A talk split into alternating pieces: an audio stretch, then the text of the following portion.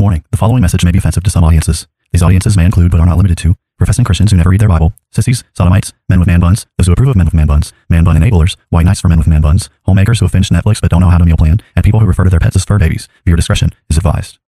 People are tired of hearing nothing but doom and despair on the radio.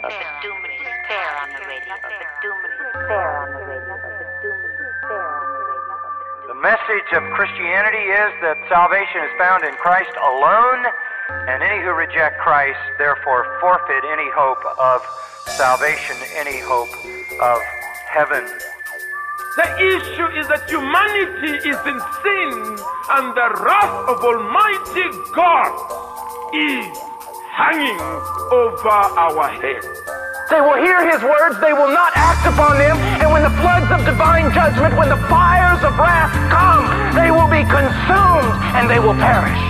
God wrapped himself in flesh, condescended, and became a man, died on the cross for sin, was resurrected on the third day, has ascended to the right hand of the Father, where he sits now to make intercession for us. Jesus is saying there is a group of people who will hear his words, they will act upon them, and when the floods of divine judgment come in that final day, their house will stand. When you think about the way that sanctification works in the Christian life, uh, there are principles that are related to this topic that the world really doesn't understand. So, you, you live in a world right now that seems to believe that in order for you to be emotionally okay and emotionally well adjusted people, in order to deal with difficult events that have happened in your past, essentially what you have to do is you have to be coddled and you have to be told that you're wonderful and that you're amazing and that you're special. Uh, now, growing up, I lived in you know the height of the self-esteem movement essentially. So i grew up in a time where there is still some expectation that you know men in particular would be tough and you know let mean words kind of roll off you and you know not take them too seriously. So there was some sort of expectation along those lines. I mean we still kind of you know said to each other sticks and stones may break my bones but words can never hurt me.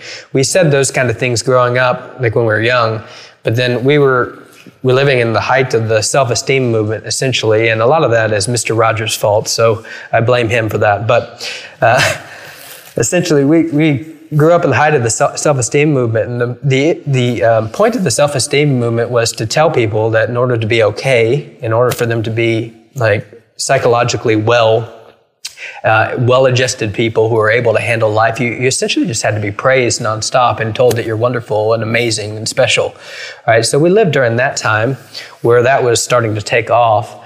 And now we're, we're at a point where like we've moved far past that to a point where now like you can go over to you know University of Montevallo and you can see that there are safe spaces that are demanded. So that like the, the uh, safe space movement essentially is the logical outcome of the self-esteem movement and is taking the same kind of principles that undergird that and, and exaggerating them. So like the idea of a safe space is a place um, like this safe space term is a term that was basically or, originated in LGBT you know Q IA plus whatever the letters are. We'll be adding more. I don't know how many uh, we'll get to, but uh, we'll come up with some more. But it was a term that originated in that kind of framework. But the term safe space refers to a, a place that's intended to be free of bias. So free of, so in order to be okay you think about like in order for you to be okay as a person you need to have a place that's safe right and that's not talking about no one's talking about when they use that term a safe or, a place that's safe from violence, from physical violence. That's not what's being discussed. Uh, this is a term that refers to a place, like a location, that is intended to be free of bias, uh, conflict, uh, criticism, or potentially threatening actions, ideas, or conversations. So essentially, in order to be okay, right, in order to be mentally okay, you have to be protected from disagreement. Uh, you have to be protected from diverging opinions. You have to be protected from conflict, just simple discussions that involve people who have different views than you. Not only that, you need to be the kind of person who is incessantly flattered and incessantly praised and incessantly like validated for who you perceive yourself to be in terms of your very identity as a person. You have to have people who tell you that whatever you think is right, right? Because truth in the framework of a postmodern world is relative. So whatever your truth, you know, your truth happens to be, you have to have people, like in order to be safe, you have to have people tell you that that's right and that you are, you know, special and unique and that whatever you think about yourself or perceive yourself to be is okay.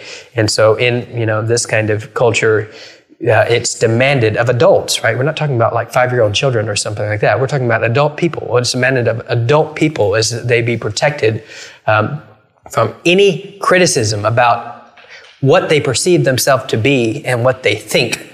Um, and in this kind of framework, what you you're you're living in a time where people are exceptionally childish okay, and and are exceptionally emotionally stunted. They don't they haven't learned basic lessons of life that people exist that are not them, who have wills that are different than theirs, and they haven't learned how to like interact with a world that is not going to incessantly agree with everything that they think and praise them um, for everything that they feel and validate every um, thought or feeling or impression that they happen to have. And so, what I'm trying to say is that we live in a world that teaches us that in order to be okay in life, in order to handle life, in order to go about, you know, being a productive citizen in the world, who does good and accomplishes good things, you need to be told constantly that you're amazing. And you need to be told constantly that you're unique and that you're wonderful and that you're the best person who has ever existed in the world. But the problem with all this is if you think about it with your brain, okay, if you think about what's happening, if everyone is amazing, then no one's amazing. Do you understand what I'm saying? Amazing is a comparative adjective. Uh, what that means is that if every, like, everyone can't be amazing, okay? If every food you ate was amazing, right, then every food you ate would be normal, okay? Do you understand what I'm saying? So, like, what, what's happened is we're living in a society right now that wants to praise everyone and thinks that in order to be okay, I have to be told in order to be okay that I'm like the best looking person in the history of the world in order to be okay. I have to be told that I'm the most intelligent person in the history of the world in order to be okay. I have to be told that I'm the most unique and special and wonderful person. And at a certain point, these words begin to lose meaning and they don't mean anything anymore. And that's why people need to hear them more and more and more. Like, if you're the kind of person who is developed a need, like because that's what you're told. In order to be okay, you need to be told. You're so great and wonderful.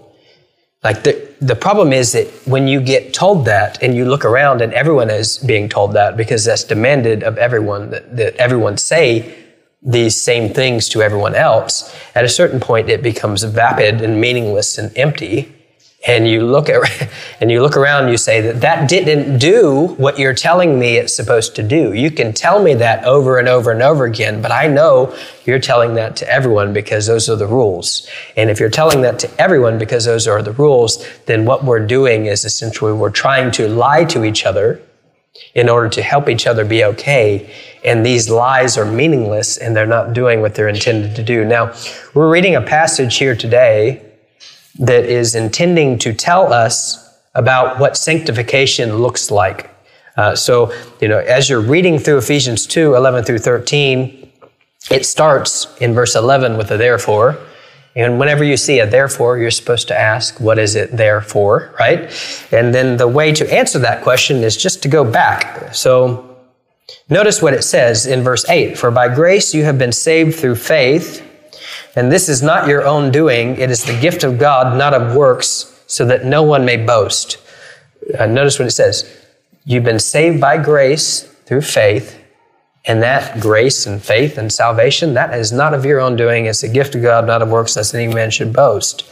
Uh, now, verse 10 For, for we are his workmanship, created in Christ Jesus for good works which God prepared beforehand that we should walk in them. So, this is a passage teaching us how to live out these good works which God prepared before the foundation of the world that we should walk in. This is a passage teaching us how to be faithful to do the will of God, to be useful to his kingdom, to be well adjusted people, right? This is a passage teaching us how to be well adjusted people who accomplish good in the world that God has intended us to accomplish. And in order to do that, notice what happens in the next verse. So, in order to be well adjusted people, we need to remember certain things about who we were, okay? So we're gonna we need to remember certain things about who we were and then remember like be reminded of things about who we are now. But then these are the type of things that the world is desperately trying to shelter you from considering, okay? Like this passage is not a message like a positive self-esteem that's meant to boost your ego about how wonderful you are and how wonderful you've always been. Like, in order for you to accomplish these works that God has prepared before the foundation of the world that you should accomplish, you need to look soberly in the mirror and think about yourself in a realistic way. And there's many people who don't understand that the way to sanctification is not to be incessantly praised by a bunch of sycophants the way to sanctification is to think about what, who Jesus is and what he has done and how he has fixed your fundamental problems because you are woefully inadequate to fix those problems on your own, okay? And that, that's not a message to say that you're woefully inadequate is not a message designed to produce in you crippling despair. It's a profound message of hope, provided you understand what Christ actually did for you. So, what we're going to do today as we're going through this passage is we're going to talk about some of the features of who we were, we as Christians were before we became Christians. And if you're not a Christian here today, then this is a description of who you are currently, right now, and why you need a solution outside of yourself. Not why you need to be praised incessantly and told you're amazing, but why you need a, a solution outside of yourself that can fix the fundamental problem that's in your heart and the fundamental problem with your circumstances as they exist right now. Uh, so the first thing that we learn, if as we're remembering who we are, is we learn that before Christ we were Gentiles in the flesh. Notice what it says in Ephesians 2:11. Therefore remember that at one time you Gentiles in the flesh called the uncircumcision by what is called the circumcision which is made in the flesh by hands. Now, before Christ, you were Gentiles in the flesh, and this was demonstrated by the reality that God made a covenant with Abraham. Okay? So God made a covenant with Abraham, and the sign of that covenant was going to be the sign of circumcision. And if you're not aware of what circumcision is, it's the removal of the foreskin of a male's flesh um, as a sign of their covenant status or relationship with God. So this God instituted the covenant of circumcision with Abraham and his offspring, who would come to be known as the Jews or the Israelites. Um, and, you know, he did so in Genesis 17, 10 through 11. He says, This is my covenant, which you shall keep between me and you and your offspring after you. Every male among you shall be circumcised. You sh- shall be circumcised in the flesh of your foreskins, and it shall be a sign of the covenant between me and you. Okay? Now, when you think about this, this circumcision as a sign, the primary value of a sign is not the value of the sign in of itself. You understand? Uh, the primary value of a sign is the value of what the sign points to. Okay? Sometimes you can kind of get confused at this point, but then I'll give an example and try to help you to think through how this works.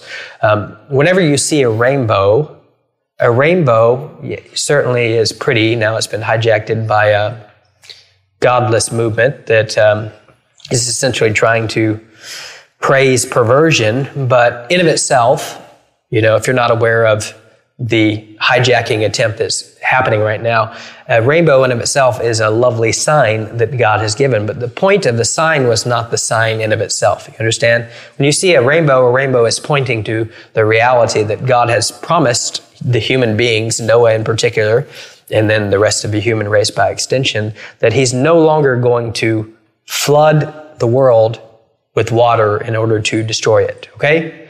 So God had, after flooding the entire world that existed at that time because the thoughts and intentions of their heart were only evil continually, God made a promise. He made a covenant. He made a promise with Noah, and he sealed that promise with the sign of a rainbow. And he's basically saying, whenever you see that rainbow in the sky, when do rainbows happen? They happen after it rains, right? Whenever you see that rainbow in the sky, you need to be assured that I'm never again going to do what I did before, which was probably pretty scary for you, okay? Right? So that's what the sign, like the sign is pointing to that reality that God's going to never flood the world again. And the reason why it's a rainbow is because it's it's actually, you know, the word for that is bow. So God is placing his bow in the sky, which a bow is a weapon of war. And that's why it's shaped like that, because it's pictured as God's instrument of wrath against mankind that He's placed up in the sky in order to tell you that He has a relationship with you, that he's, he, there are terms and conditions that He's not going to violate according to His word. Do you understand? So a rainbow may be uh, like a beautiful thing, right? It may be a beautiful thing, but the purpose of that was not just to paint a beautiful picture in the sky. The purpose of that was to be a sign of the covenant that God had with us, okay? In a similar way, circumcision was meant to be a sign of God's, of the, of what's called the Abrahamic blessing in the Old Testament. So, um, now, like a lot of people say, well, maybe there's a lot of health benefits to this and everything else, and that um, there's also benefits to rainbow in the sky in that it makes the world a nicer looking place, okay? And there's probably benefits to that in a certain way too, but that's not the primary point. The primary point was that an individual were to take this sign, right? So the Jews were to take up this sign to show that they're in covenant relation with God, and that would be a reminder to them that God had made certain promises to them, okay? So what are those promises? Well, Genesis 12, 2 through 3 says, I will make of you, God is saying this to Abraham, and I will make of you a great nation, and I will, bla- I will bless you, and I will make your name great, so that you will be a blessing. I will uh, bless those who bless you, and him who dishonors you I will curse, and in you all the families of the earth shall be blessed. So when you think about this promise that was made to Abraham, God is saying that of Abraham and his offspring, God would bless them, the Israelites, as a people, and anyone who dishonored them, God would curse. And this is really the first word of blessing that you're going to find in the Old Testament that comes after the primary problem that man has uh, has with their maker that was introduced in the fall. Okay, so the the last words from God were the words of cursing, essentially, if you understand. So God left the human race in a state of curse, curse, or fall. So because you know, Adam and Eve ate of the fruit, Adam in particular, of the knowledge of good and evil, as God commanded him not to eat, there were cursings that were pronounced on the human race. Um, you know, as a human race, we were promised dying that we will die. So because um, because of man's sin, death has been appointed to all man. because of one man's sin, because all have sinned. And so God has uh, condemned the human race. We're basically, as a human race, left in a condition of curse, meaning that we're death row inmates awaiting the eventual outcome of this curse, meaning we're going to die. And then we're living in a world that is hostile to us in every way imaginable. So you're living in a world where, in this kind of context, ground was made hard to work. So Adam's job was made harder than it had to be because of his sin. Um, Eve Fundamentally, her job in bearing children was made much more difficult and pain. She was going to bring forth children. There was going to be fundamentally uh, enmity placed between the man and the woman. Her desire would be for him, but he would rule over her. And there would be fundamentally enmity between the man and the woman and the natural order in the ways that I've already described. But then also, you're living in a world that is subjected to futility and it's fighting yeah, is fighting you at every single level. You go outside and you experience a sunburn because Adam ate of the fruit of the knowledge of good and evil. You may not get one right now, but you will get one in a few months. But the point there is just to say that, like, you're living in the world right now. It's like it's very cold, um, and you know if you don't have shelter, that's a significant trial in in the way that the Garden of Eden didn't have the same sort of trial. So, so you're living in a world that's set in hostility against you. You're amidst a human race that's fundamentally cursed by God in that way, in a fallen state. And there's a word of blessing that came from God to Abraham and his people. And that word of blessing didn't apply to everyone that existed throughout the history world. Do you understand? That word of blessing came to a particular people, and they weren't the greatest and mightiest people. So that word of blessing, uh, God was going to bless the world through this particular people. Blessing was going to come through this particular people, and ultimately that blessing was going to come through Christ who came from those people. But that blessing was going to come as they were attached to the God who made them in a covenant relationship with the God who made them. Do you understand? And so before you become a Christian, here's the point. You are not attached to the source of blessing. You're simply living out the consequences of being in a fallen state. So remember who you were before Christ. You were Gentiles in the flesh. Uh, secondly, you were, uh, before Christ, you were separated from Christ. So remember at that time, you were separated from Christ. Now, many people, when they think of expressions like that, remember before you became a Christian, you were separated from Christ. We're taught, you know, we're taught in a variety of ways to think about this kind of language as if it's meant to be romantic and or personal relationship kind of language, okay?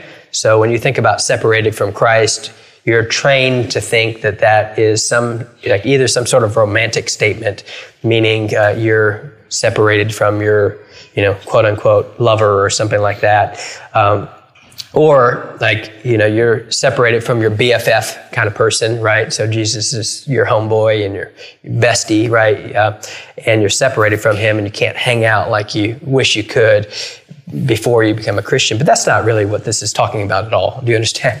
Like this is not talking about that. This is, this is, um, like if you want to understand what this kind of language is actually doing, this, like, this language is king language, okay?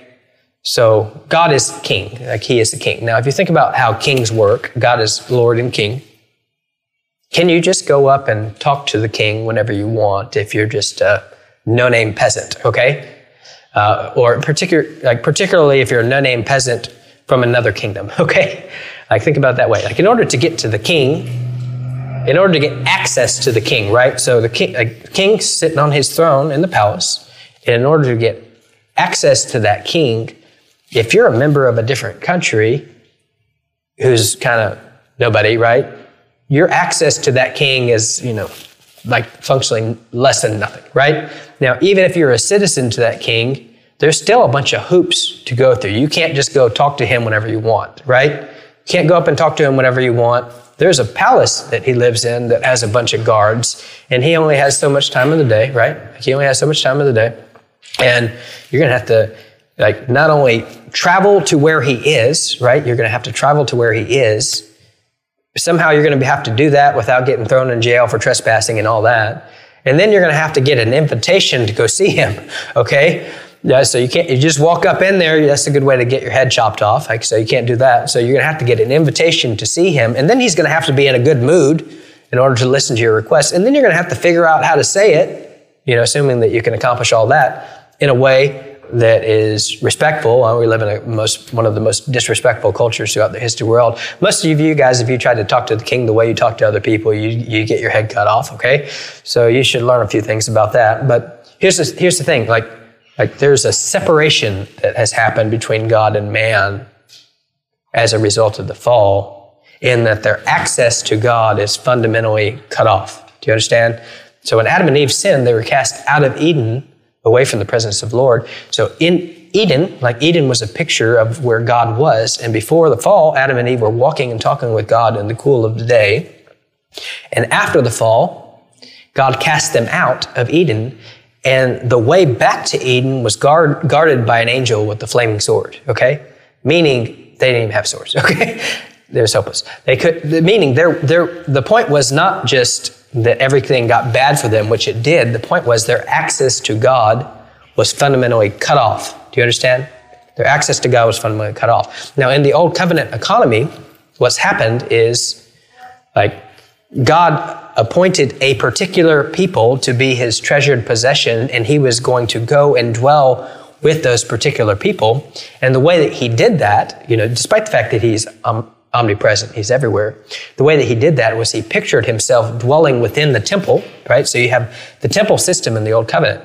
He pictured himself dwelling within the temple, but not just, you know, like, like in the temple specifically, and then in like the temple had an outer court for the Gentiles, it had an inner court for the Jews, and then in the midst of the temple there was a holy place which only the priest could go, and then in the midst of that there was the most holy place where he was specifically said to dwell, and the only person who could go to the most most holy place where he, where he was was the high priest once a year in order to make sacrifice for the sins of the people, and it was so serious to go in there that he would essentially have a rope tied to his leg when he went in there so that if, he were struck dead, they could pull him out, okay?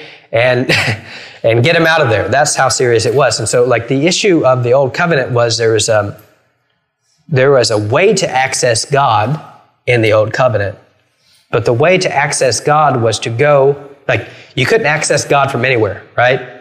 So you had to go to Jerusalem, you had to go to the temple, and you had to have your sins dealt with there. And there were barriers to the Gentiles having the same access as the Jews with the outer court and the inner court in that way. And so you had to make a trip. And that's why when Daniel was in exile, he would pray every day facing Jerusalem, is because he knew that that's what, where God was said to be. And so he's orienting himself in that way. But the point here is just to say that before Christ, you have no access to God. You understand? So you have no access to the king. And that means you have no access to the source of blessings. And there are privileges and benefits and, that come from being, from having access to the king. And sometimes as Christians, we can be somewhat sentimental in this way and try to shelter people from the harsh realities of what I'm talking about here. And then we try to be a mediator between, you know, God and them and, and, and pray just, uh, unrestricted blessings upon individuals who are in high rebellion against God. But Here's the thing: as you read through the Bible, when before Christ you have no access to God. John 9 31, we know that God does not hear sinners, but if any man be a worshiper of God and does his will, him he heareth. Um, Proverbs 28 9, um, he that turns his way from hearing the law, even his prayer shall be an abomination. 1 Peter 3.12, For the eyes of the Lord are over the righteous, and his ears are open unto their prayers, but the face of the Lord is against them that do evil. Uh, Psalm 66, 18, if I regard iniquity in my heart, the Lord will not hear me. Proverbs 15, 29, the Lord is, Lord is far from the wicked, but he hears the prayers of the righteous. James 5, 16, confess your faults to one another and pray for one another that you may be healed, for the fervent prayer of a righteous man avails much. Uh, Isaiah 59, 2, your iniquities have separated you between you and God, and your sins have hid your face from him, he will not hear. James 4 4, you adulterers and adulteresses, do you not know that friendship with the world is enmity with God? Whoever therefore makes himself a friend of the world makes himself an enemy of God. Uh, James 4 3, you ask and do not receive because you ask amiss that you may spend it on your passions. Here's the point before Christ, before Christ, you were separated from God, meaning you didn't have the same access to God that a believing Jew would or Christians did. Um,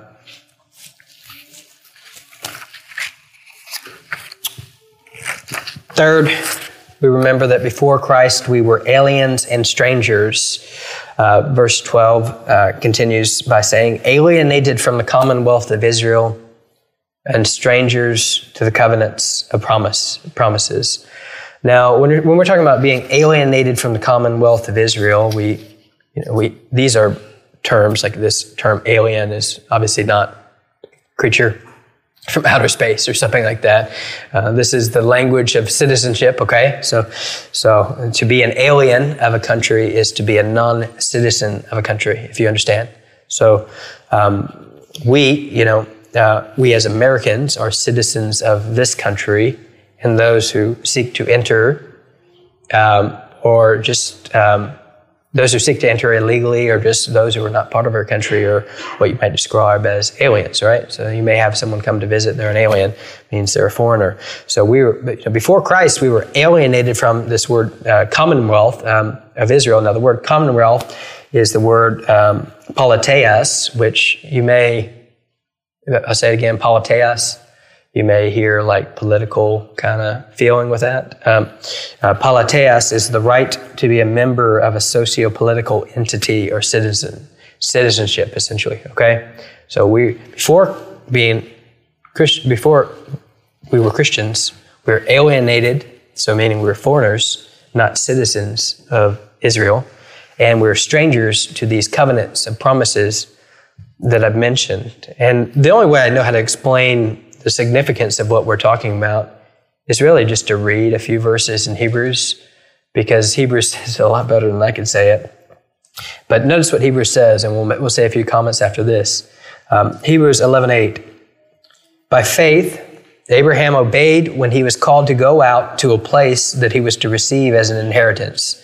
So there were certain promises that were given to Abraham. He was um, he was to be blessed, you know, in him all the families of the earth would be blessed. He was going to be made a great nation. Kings would come from Abraham. So, and he was given a, a particular land, okay? So he was given a particular land called the promised land in Canaan, a land that he didn't work for, he didn't earn, but that was going to be for him an internal possession, internal inheritance. Um, now, when Abraham received these promises from God, which is called the Abrahamic blessing, which we've already talked about. Uh, Hebrews 11:8 says, "By faith, Abraham he obeyed when he was called to go to the place to the promised land. So he's going to go to the promised land that he was to receive as an inheritance. Okay, and as he went out, not knowing where he was going, uh, by faith he went to live in the land of promise, as in a foreign land, living in tents with Isaac and Jacob."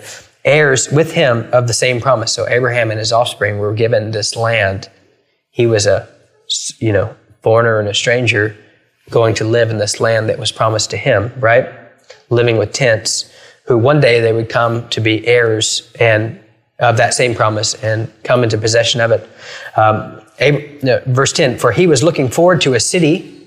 So this, this was a physical metaphor. God gave him a place to live in, right? He was going to make him a great nation. He made him great promises. He's going to bless the world through these promises that he had given to him. He, but like that was a that was a physical metaphor that was pointing to a heavenly reality, essentially.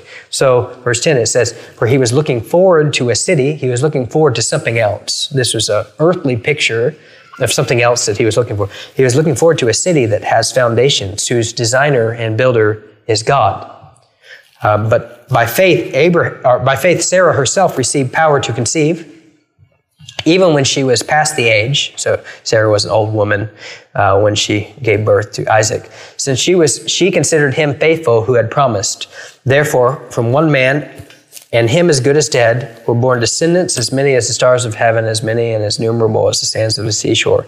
These all died in faith, not having received the things promised, but having seen them and greeted them from afar, having acknowledged that they were strangers and exiles on the earth. For people who speak thus make it clear they are seeking a homeland. Now, if they had been thinking of that land from which they had gone out, they would have had opportunity to return. But as it is, they desire a better country, that is, a heavenly one. Therefore, God is not ashamed to call them God, for He has prepared a city for them. Um, now, if you think about the Christian life, you think about the world that we're living in, you think about how hostile this place is to the things of God and to, to God's purposes. There is within all of us a desire to have some sense of place, some sense of belonging, some sense of home, some sense of like mindedness. So it gets exhausting if you're surrounded perpetually and indefinitely by conflict and people who are intent upon destroying you and destroying everything that you care about and hold dear and ruining your, you know, your way of life and imposing their selfish and tyrannical wills upon you. So we're people who are made to long for a place to dwell, a community of people who are like-mindedness, who can be united in a purpose that is greater than ourself. And you know, as, as Elizabeth and I, we've thought about our life and then, you know, my life trying to think about going into ministry. And I think we've, we've added it up and I can't remember the number at this point, but in 12 years of marriage, I think we've had to move 10 times or something like that. It's some, some ridiculous kind of number because, you know, being a pastor is not the greatest like kind of job in order to just plant yourself in one place and buy you know your forever home and all that and they say this is like there's a lot of uncertainty within life and there's always a sense in which we don't know where we're going to be and we have to be okay with that. But that's not just like for pastors. Like there's a sense in which you know whatever your forever home is it won't be your forever home. You understand? It's just a place that you have planted yourself for now. And you're living in an uncertain world, and that place could change. And that's why the Bible says that you don't lay up for yourself treasures on earth where moth and rust can destroy and where thieves break in and steal. You lay up for yourself heaven, treasures in heaven because you are a person who is seeking a homeland, right? That ultimately is not going to be found here. Okay? So the, the, the desires that you have in your heart for a place and for a people, like they ultimately are not going to be all fulfilled in this life. You may get some picture of that within the church in this life, but there's something greater that's awaiting you in the next life where there's going to be a city that has foundations which are built by God that you are going to enjoy. And you're going to see all the desires of your heart for those things now fulfilled in a way that's much greater than you could ever imagine. You know, eye has not seen, ear has not heard the riches of the glory which is prepared for those who love God. So we're ultimately, we're made not just to be aliens and strangers indefinitely forever. It may be that we are aliens and strangers in this life who are seeking a better homeland, but one day all those things, all those longings in our heart are going to be fulfilled in ways that you could barely imagine. But the point, though, is just to say that before Christ, you know, what you were, were you were aliens and strangers from the commonwealth of Israel. You weren't located within God's covenant community, that place where God is at work doing his will, accomplishing his purposes uh, functionally, you were isolated from the source of all blessings in this life and the next. And that's what you should understand. And finally, before Christ, you were hopeless pagans. Uh, chapter, uh, verse 12, the end of verse 12 says, having no hope and without God in the world. Now, a pagan is a word that just means either a, poly- a polytheistic idolater or a person who has no God, essentially. And, and in this sense, before Christ, we were those who had no God, right? We had no, because none of the gods that maybe we served were real. okay. There's gods of our own making, gods of our own imagination. Uh, and the state of a kind of individual who doesn't have a God is just a state of utter hopelessness. You're living in a world right now where people feel hopeless. Um, you, look around the world, you see that there are things that are happening that are outside of your control, things that you can't change. Um, and there are problems that have been introduced into creation that many ways are difficult and some of which are very possible to overcome. If you're trying to live in, in the world in such a way that everyone likes you and everyone thinks you're amazing and you know you have to be filled with all these uh, positive lies about you and, and, in order to be okay everyone has to do exactly what you want to do you, you know you don't have to live very long to realize that other people have desires too and they don't often do the things you want them to do so they have their own set of desires and their own set of plans. And sometimes people can be mean and sometimes people can be rude. And not only that, you have a problem deep within your heart that needs to be resolved because you fundamentally are a selfish, self centered person who doesn't honor God like you should and you don't honor others like you should. And you're tempted in that hopeless state to blame everything around you. So, like, you're tempted to think that, you know, if my parents were the best parents in the world, then all my problems would go away. You're tempted to think if I made better decisions, that, you know, all my problems would have gone away. If I just didn't do that thing I did, then everything would be fine and okay. And despite knowing that doesn't keep you from doing that same thing over and over and over again in the future. We're people who are shackled like slaves to our sin, we are fundamentally imprisoned in, in a jail cell of our own making. We, we don't, before Christ, we have no ability to turn from our sin. I mean, before I became a Christian, I would sit there and I would think, I know that I should read the Bible, but I can't bring myself to do it because I just don't care. I know that I should want to do what God says, but I can't bring myself to do it because I just don't care. I can't, like, I know that if I would stop pursuing these vices, that my life would be a little bit better, but I just can't get myself to stop because I just don't care, okay? Before becoming a Christian, you are hopeless in the world. Like you're living in a world that is full of chaos. It's messed up. It's hostile to everything. You, you know, you may make all the right decisions. You may make all the wisest choices and get to the end of the road and realize that none of those things that you were pursuing fixed that fundamental problem within your heart that only God could fix. And that in order to get there, you had to do a lot of things that you're deeply ashamed about. And you come to the end of it all and realize that none of it did what you thought it was going to do, and it was all a lie. Before Christ, we were hopeless pagans. We had no hope, and we had no, we, we didn't have God in the world. And what that means is we just, we had no hope of fixing our fundamental problem with God and our fundamental problem with this world. And in order, like here's the point, in order to be the kind of person who is God's workmanship, created in Christ Jesus for good works, which God prepared beforehand that you, walk in them. What you need to do is remind yourself of these things. Do you understand what I'm saying? So, in order to be the kind of person that is going to live the productive life, you have to remind yourself that before Christ, you were Gentiles in the flesh. Before Christ, you were separated from Christ. Before Christ, you were aliens and strangers in the world. Before Christ, you had no hope. You were hopeless pagans.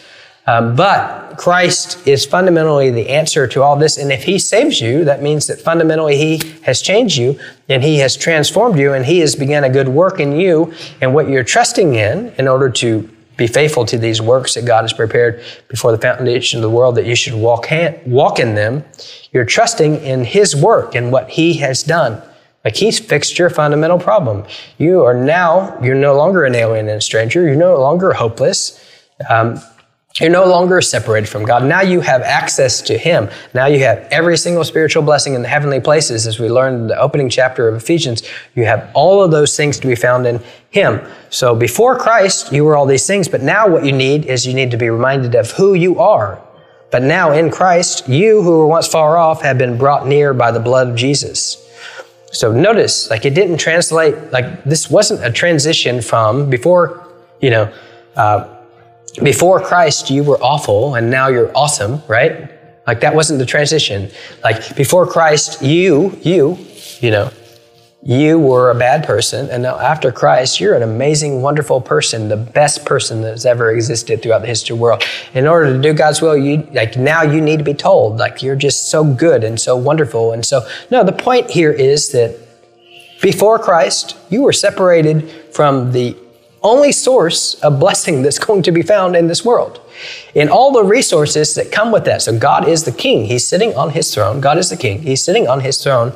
He's the answer to all of your problems. Before Christ, you had no answer. You were hopeless. You were the member of the, of the other kingdom who is never going to get there and get to the person who can answer your problems. Do you understand? So that's who you were. So you made a mess of everything and you have no hope of fixing it because the only person who can fix it is separated from you by miles and miles and a bunch of functionaries who are going to stand in your way. Okay? Now, the point here is just to say that who you are now is now you have been brought near by the blood of Christ, meaning now you have access based on what Jesus did, dying on the cross to forgive you. You have access to the God of the universe who made you, and you have access to the source of all blessings that exists throughout the history of the world. You have access to Him, and now you can come to Him like a child would come to a parent, and He's given you everything you need to, you know, all the spiritual blessings in heavenly places, they are now yours. And that doesn't mean now you're wonderful and amazing. That means you're attached to the person who is wonderful and amazing and has given you everything that you need to accomplish his purpose and will. And anytime you need help, here's the point you can come to him and you can ask Him for help. And if you're asking according to His will, He will answer you if you're trying to accomplish His purposes. Now, if you're just asking, Lord, help me to please um, have a nicer time while I sinfully reject everything that you have to say, then all those verses I read apply to you. You understand? So you can come to God with confidence, knowing that if you are seeking His will, He's going to give you everything you need to accomplish it. Not only that, He's going to come and live inside of you and fundamentally transform you. The point here is just to say, in order to be stable, if you want to be stable in the Christian life, if you want to be emotionally stable, you want to get over your PTSD and all that, you want to be you want to be okay, the way to do it is not to look in the mirror and tell yourself a bunch of lies about yourself. The point here is just to say you need to think soberly about who you are and what you need. And God has the answers to all that you need, okay? And when you come to Him, He will give you what you need in order to accomplish His purpose. And the point isn't to say that you need to be told how great you are. You need to realize how inadequate you are and there's strength to be found there because when we're weak, He is strong, right? So when you realize how inadequate you are, you'll go to the person who is adequate. And when you realize that you have a way to get there now, based on what Jesus has done, you will be able to accomplish His purposes. Let's pray. Lord, we thank you for the opportunity that we do have to think about these things uh, soberly, Lord. We know that you're a good God and that you're near to your people. Uh, we thank you for what you've done for us in Jesus, Lord. We know that you have done for us a mighty work. You came to this earth to live a life that we could never live, dying a death we deserve to die, Lord, and being raised uh, as an example and a testimony to your power in the world. I pray that you help us today to know that if we come to you, you'll forgive us if we ask. If we if we come to you, Lord, in faith and repentance, that you will save us, Lord, and you will make us uh, no longer aliens and strangers separated from you, Lord, but you will fix our fundamental problem with you and give us a hope that can never be shaken. Uh, we pray that we go out from here, Lord, and be individuals who are eager to do your will and trusting in your power to accomplish it. Just as I pray. Amen. This has been another episode of Bible Bashed. We hope you have been encouraged and blessed through our discussion. We thank you for all your support and ask you to continue to like and subscribe to Bible Bashed and share our podcast with your friends and on social media. Please reach out to us with your questions, pushback, and potential topics for us to discuss in future episodes at BibleBashedPodcast at gmail.com and consider supporting us through Patreon. If you would like to be Bible Bashed personally, then please know that we also offer free biblical counseling, which you can take advantage of by emailing us. Now, go boldly and obey the truth in the midst of a biblically illiterate world who will be perpetually offended by your every move.